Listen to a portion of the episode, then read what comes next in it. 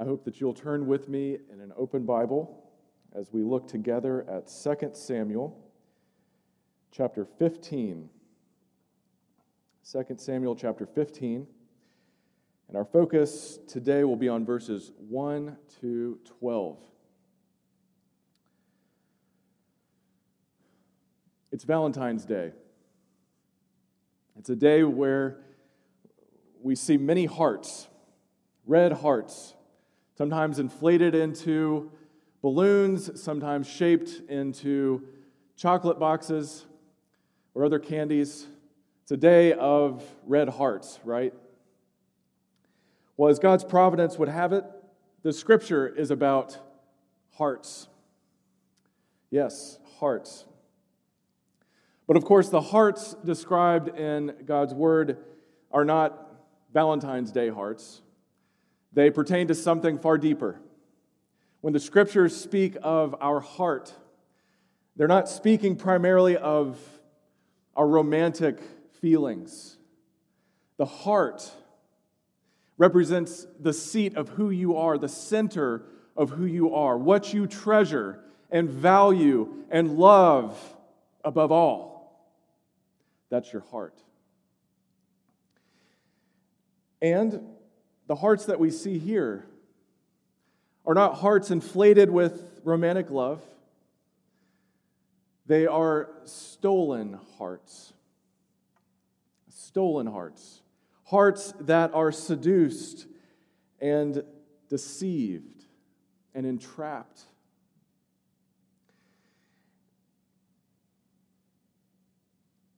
And it's a trap that lies waiting for every single one of us. Your heart, right now, and my heart, is in danger of being ensnared in the exact same way. And so this scripture has immediate applicability to every single one of us. Your heart is in danger of being stolen today. And we need to acknowledge that so that we can avoid this trap. What we see unfolding is King David's son Absalom, a celebrity in Israel, manages to turn King David's kingdom upside down. This is not a story that we hear often when we think of King David or hear about King David. We tend to hear about David and Goliath, maybe that incident with Bathsheba, but it's kind of happily ever after there, right? When in reality, David's kingdom is torn apart, ripped apart by civil war. Not from an external enemy, but from his very own son, Absalom, someone with whom he shared bread. That's where the betrayal comes. And so we need to ask the question how is it that Absalom manages to come back. He's, he's been estranged from his father. David reluctantly lets him come back home. How is it that Absalom manages to pull this off? Well, he does it by going straight for the human heart. Straight for the heart. And so, what we need to remember here is that the human heart, your heart and my heart, is easily seduced by the trap of trying to satisfy spiritual cravings, spiritual longings with earthly cures. Your heart was designed by God, your Creator, with spiritual longings and cravings and desires. But because of the corruption of sin, our hearts are so easily seduced by what looks good, what seems good right now. Never mind the long term consequences. Never mind what God says about that. We're drawn to that and we're seduced by that. And so, the only way to avoid that trap The trap that lies in waiting for your heart and my heart is to embrace the heart changing lordship, the heart changing lordship of the one whose love is better than life. Surrender to him, submit to him. This one who has proven his love for sinners like you and like me in the Lord Jesus Christ. That is the way to avoid the trap. But we need to know what the trap is, and we need to know just how dangerous and how seductive this trap is for your heart and mine. So let's read together, beginning at verse 1. In the course of time, Absalom provided himself with a chariot and horses, and with 50 men to run ahead of him. He would get up early and stand by the side of the road leading to the city gate. Whenever anyone came with a complaint to be placed before the king for a decision, Absalom would call out to him, What town are you from? He would answer, Your servant is from one of the tribes of Israel. Then Absalom would say to him, Look, your claims are valid and proper, but there is no representative of the king to hear you. And Absalom would add, If only I were appointed judge in the land, then everyone who has a complaint or case would come to me, and I would see that they receive justice. Also, whenever anyone approached him to bow down before him, Absalom would reach out his hand, take hold of him, and kiss him. Absalom behaved in this way toward all the Israelites who came to the king asking for justice. And so he stole the hearts of the people of Israel. So, how did Absalom pull this off? Well, he preyed on what our hearts crave. And in these verses, we see that the heart, your heart, my heart, craves affirmation. We crave affirmation. We want someone to affirm us, to tell us just how worthy we are, just how good we are. And how does he do that? Well, first he focuses on his appearance. We were told in the prior chapter that he already had a celebrity status. He was good looking, had great hair, and all the people admired him. Well, now he adds to that a chariot and horses with 50 men to run ahead of him. Now, for us, we say, what's, what's so special about that? Well, in this day and time, we have to picture this as kind of like a presidential motorcade, right? With lots of black SUVs in line with flashing lights, lots of Secret Service agents in black suits with earpieces. That's the kind of image that Absalom is trying to establish for himself. He wants to not only be important, he wants to look important. He wants people to see him and to respect him and think, oh, here comes a celebrity. Here comes somebody who has power. Here comes someone who has influence. That's what he wants people to see. But in the scriptures, we're often told about how chariots are not something that people should put their trust in back when Israel was clamoring for a king. And they wanted a king like the nations. They wanted someone who would be a great general for them, someone who had power and knew how to wield it. The prophet Samuel warned them. In 1 Samuel 8, verse 11, this is what the king who will reign over you will claim as his rights. He will take your sons and make them serve with his chariots and horses and they will run in front of his chariots. Well, that's exactly what Absalom's doing, right? He is exactly the kind of king that the people wanted. He's like the kings of the nations. And of course, our Lord taught us that power looks very different in his kingdom. He says, The Gentiles take the, the seats of influence and power and they lord it over. But it's not to be that way with you.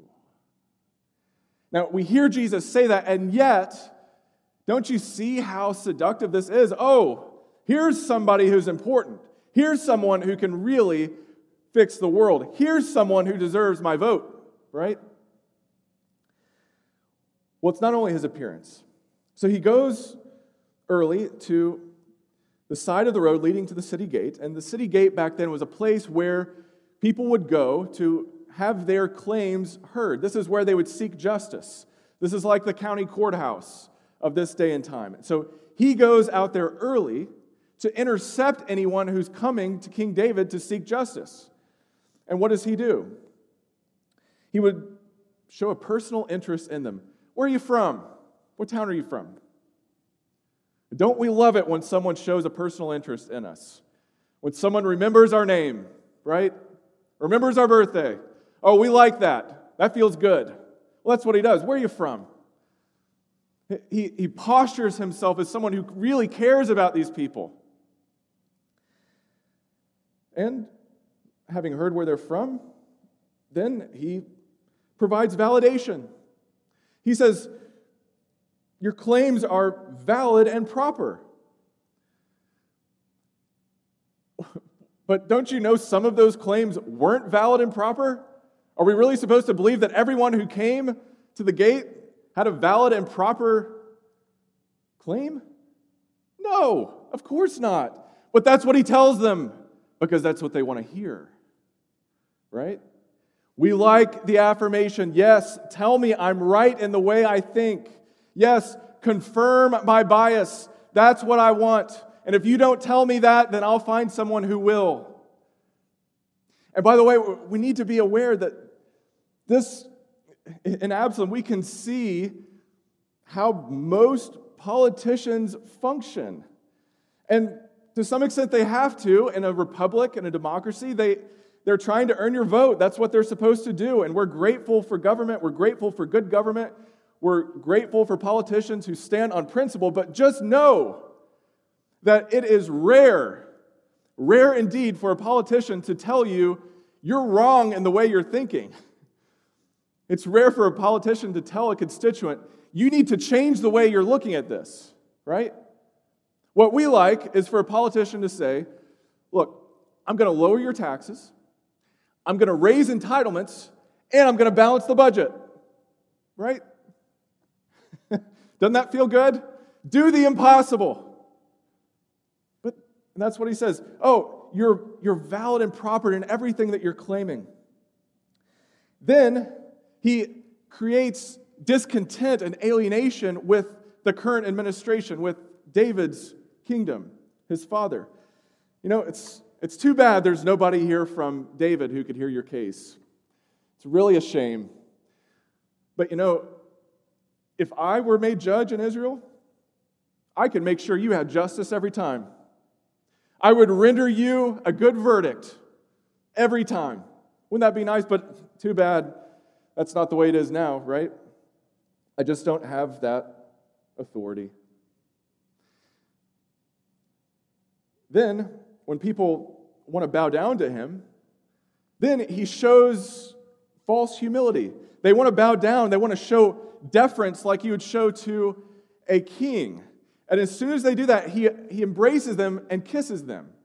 So that he's saying, Oh, I'm not worthy for you to bow down to me. I'm not a king or anything. But oh, let me, let me embrace you to show you how much I care for you. And in this way, he stole the hearts of the people. We crave affirmation, do we not? I do, you do, we want this.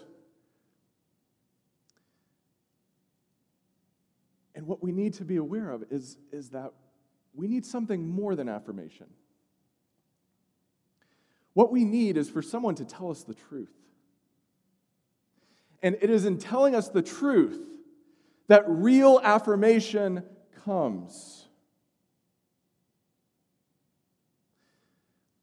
And the God who has made himself known to us in the Lord Jesus Christ is a God who will always tell you the truth, whether you want to hear it or not. And so you and I have got to be alert to this seduction so that we don't fall into this trap. Our heart longs for affirmation. It's just the affirmation that you really need and the affirmation that I really need can only come from God telling you the truth about yourself. You are a sinner. I am a sinner. And it's not just that I'm not perfect, no one's perfect. It's that I am completely unable to do anything that would earn God's righteous favor. And so are you. That is human depravity. And that's the truth about ourselves. And there is only one hope, there is only one way for us to be saved, and that's by the grace of God. And sadly, that's not what we hear very often. More often, what we hear is, You're enough. You're totally sufficient in of yourself. You don't need to change a thing. You're perfect just the way you are. Oh, and that strokes our ego, doesn't it? That feels good. Yes, affirm me.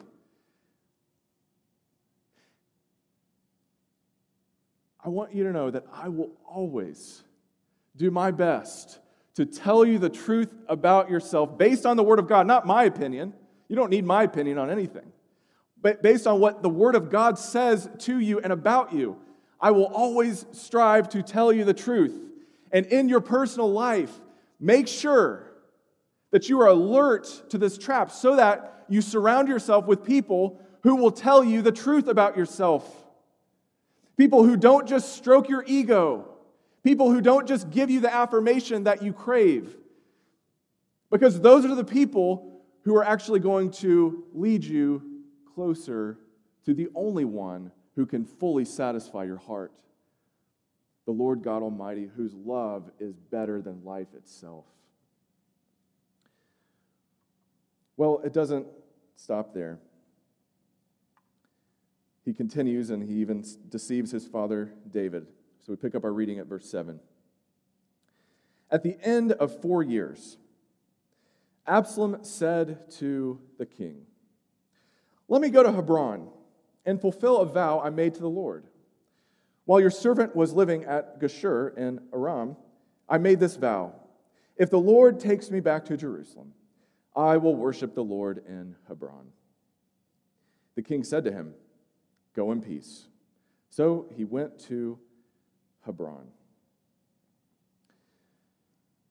So now that Absalom has stolen the hearts of the people, he does this for four years. Then he brings religion, he brings God into play.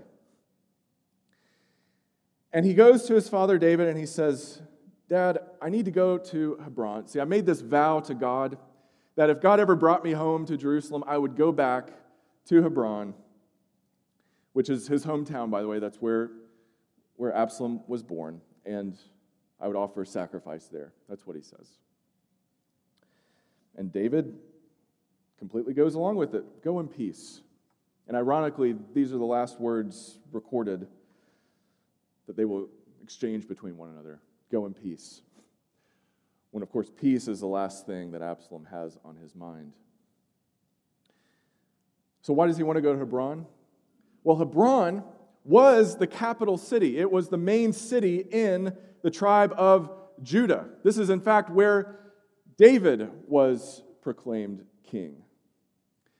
And so, probably Absalom is trying to usurp David's role by going to the city where David was crowned and coronated so that he can be king, right? That's what he wants to do. But notice how he brings God in. He brings God in. And he lies. He didn't make any vow. That's not why he wants to go to Hebron. He doesn't want to go worship. He doesn't care about God. God is the last thing on his mind. But oh, how he dupes David and he deceives the people. And what you need to know is that the heart craves religion. The heart craves religion. You may say, well, that's an odd claim. I mean, if that were true, wouldn't we expect to see more people in church? Where is everybody if all these people really crave religion? Well, we need to expand our understanding of what religion is. Religion is any attempt to try to find ultimate meaning and significance and to satisfy whatever that ultimate significance is, whether it's God, whether it's a philosophy, whether it's a worldview, whatever it is, whatever is of ultimate significance to you. Religion is a means to find that. And for some people, of course, church, Christianity is a means to do that. For other people, it's a different worldview. But that human desire, that human craving for religion, for a tradition, for order, for something that can bring us into harmony with the universe or whatever higher power you happen to believe in. We all crave that. And it's important to note we crave that whether God is involved or not. And we've seen time and time again in this book how people will use God, they will use religion for their own personal profit. Right? And this is true for all of us. We can we want to be able to say, I went to church. I didn't fall asleep during the sermon. I sang all the songs. I can say a public prayer when called upon. I serve on this committee. I've gone on this mission trip. We all want those things because it satisfies that religious craving, whether God is involved or not.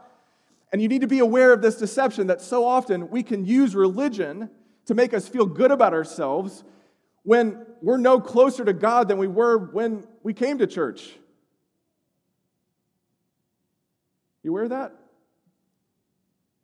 Is your heart in it or not? Are you speaking truthfully or not? Absalom doesn't really care about God, he just wants to use God. Beware of people who just want to use God to get your vote, to get your allegiance, to get your support. They will do it. Why? Because the human heart craves religion. Oh, this is a this is an upstanding person. I mean, he, he talks about God. He quotes the Bible. oh, yes. He quotes the Bible, so surely this person, surely this person is someone we should vote for or listen to, right? Don't be deceived. Don't fall for that trap.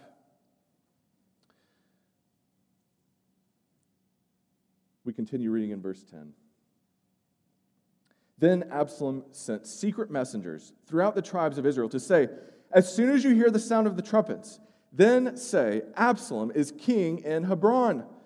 200 men from Jerusalem had accompanied Absalom. They had been invited as guests and went quite innocently, knowing nothing about the matter. While Absalom was offering sacrifices, he also sent for Ahithophel, the Gilonite, David's counselor, to come from Gilo, his hometown. And so the conspiracy gained strength, and Absalom's following kept on increasing. So, next, Absalom makes a couple of shrewd moves. He sends secret messengers. He says, When the time is right, proclaim to everybody, now is the time, Absalom's king.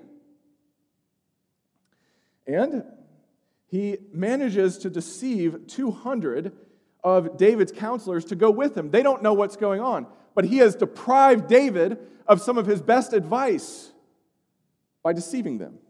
And we have a Judas type figure, Ahithophel. David's counselor, who has been seduced as well by Absalom's plot. His heart has been stolen by Absalom. And so they all come to Hebron, and we're told that the conspiracy gained strength, and Absalom's following kept on increasing. Here's what you need to remember Absalom is successful. This works. It may seem obvious, but this works.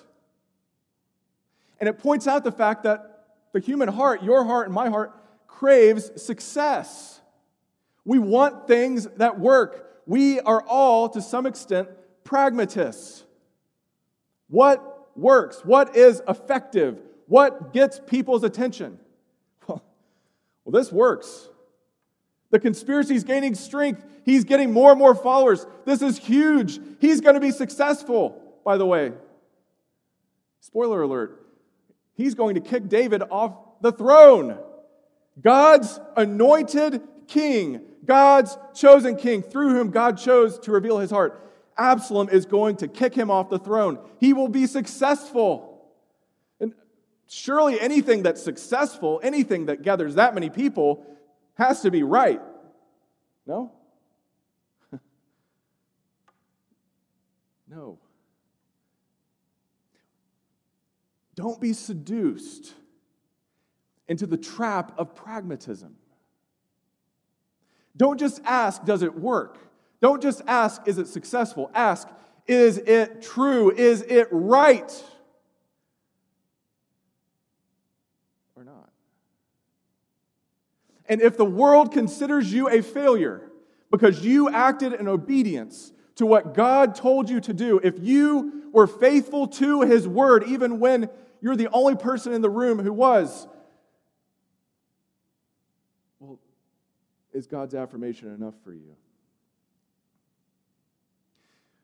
we can never get over the fact that the man we worship, the man we follow, the man whom Christians proclaim as Lord, was a total failure in the eyes of the world at the age of 33.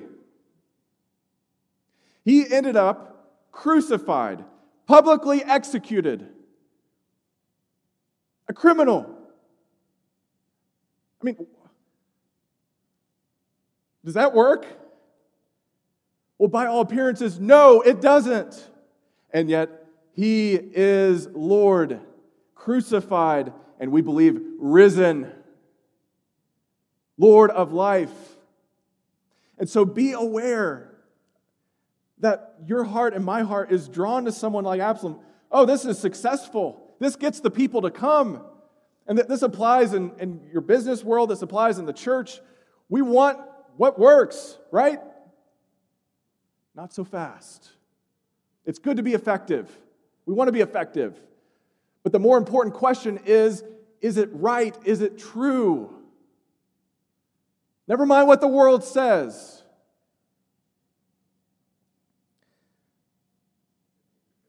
So, is there any rescue from this trap? What you and I need is a total heart transplant. Because as long as we have an unrepentant heart, a heart unchanged by the grace of God, we will be a sucker to every single one of these seductions. But by the power of the Holy Spirit working in you, you can be born again. You can have a new heart. A new heart whose loves and whose priorities are shaped not by the flesh, not by this world, but by the God who has made himself known in the Lord Jesus Christ. And his love is better than life. Is your heart convinced that is really true? No, no matter what happens to you in your life, no matter how much adversity, no matter how much hardship you face, you know and you believe and your heart is convinced His love is enough. And I'm not going to try to satisfy my spiritual cravings with any earthly cure.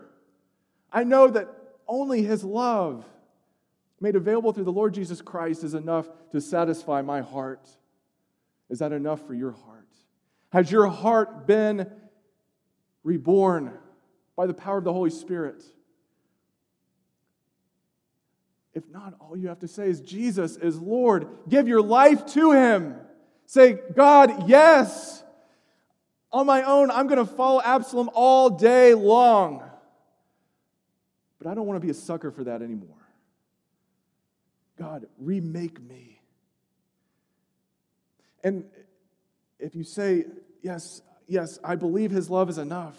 Yes, Jesus is Lord. Be aware that these, this trap is still dangerous. Be alert, beware, and heed these words found in Colossians chapter 3, verse 1. This is the remedy. Since then, you have been raised with Christ. Set your hearts on things above, where Christ is, seated at the right hand of God. Set your mind on things above, not on earthly things. For you died, and your life is now hidden with Christ in God. When Christ, who is your life, appears, then you also will appear with him in glory. Put to death, therefore, whatever belongs to your earthly nature. Put to death this earthly craving for affirmation. Put to death this earthly craving for religion that just goes through the motions without putting your heart in it, without wanting to enjoy God Himself, not just what you can get from God. Put to death your craving for worldly success. Set your hearts on things above where Christ Jesus is. Amen? Set your heart on things above. Don't fall for the trap. Don't get stuck. Look up.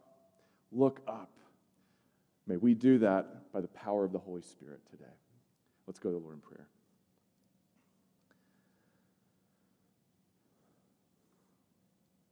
Dear Lord, we confess that we are so easily ensnared,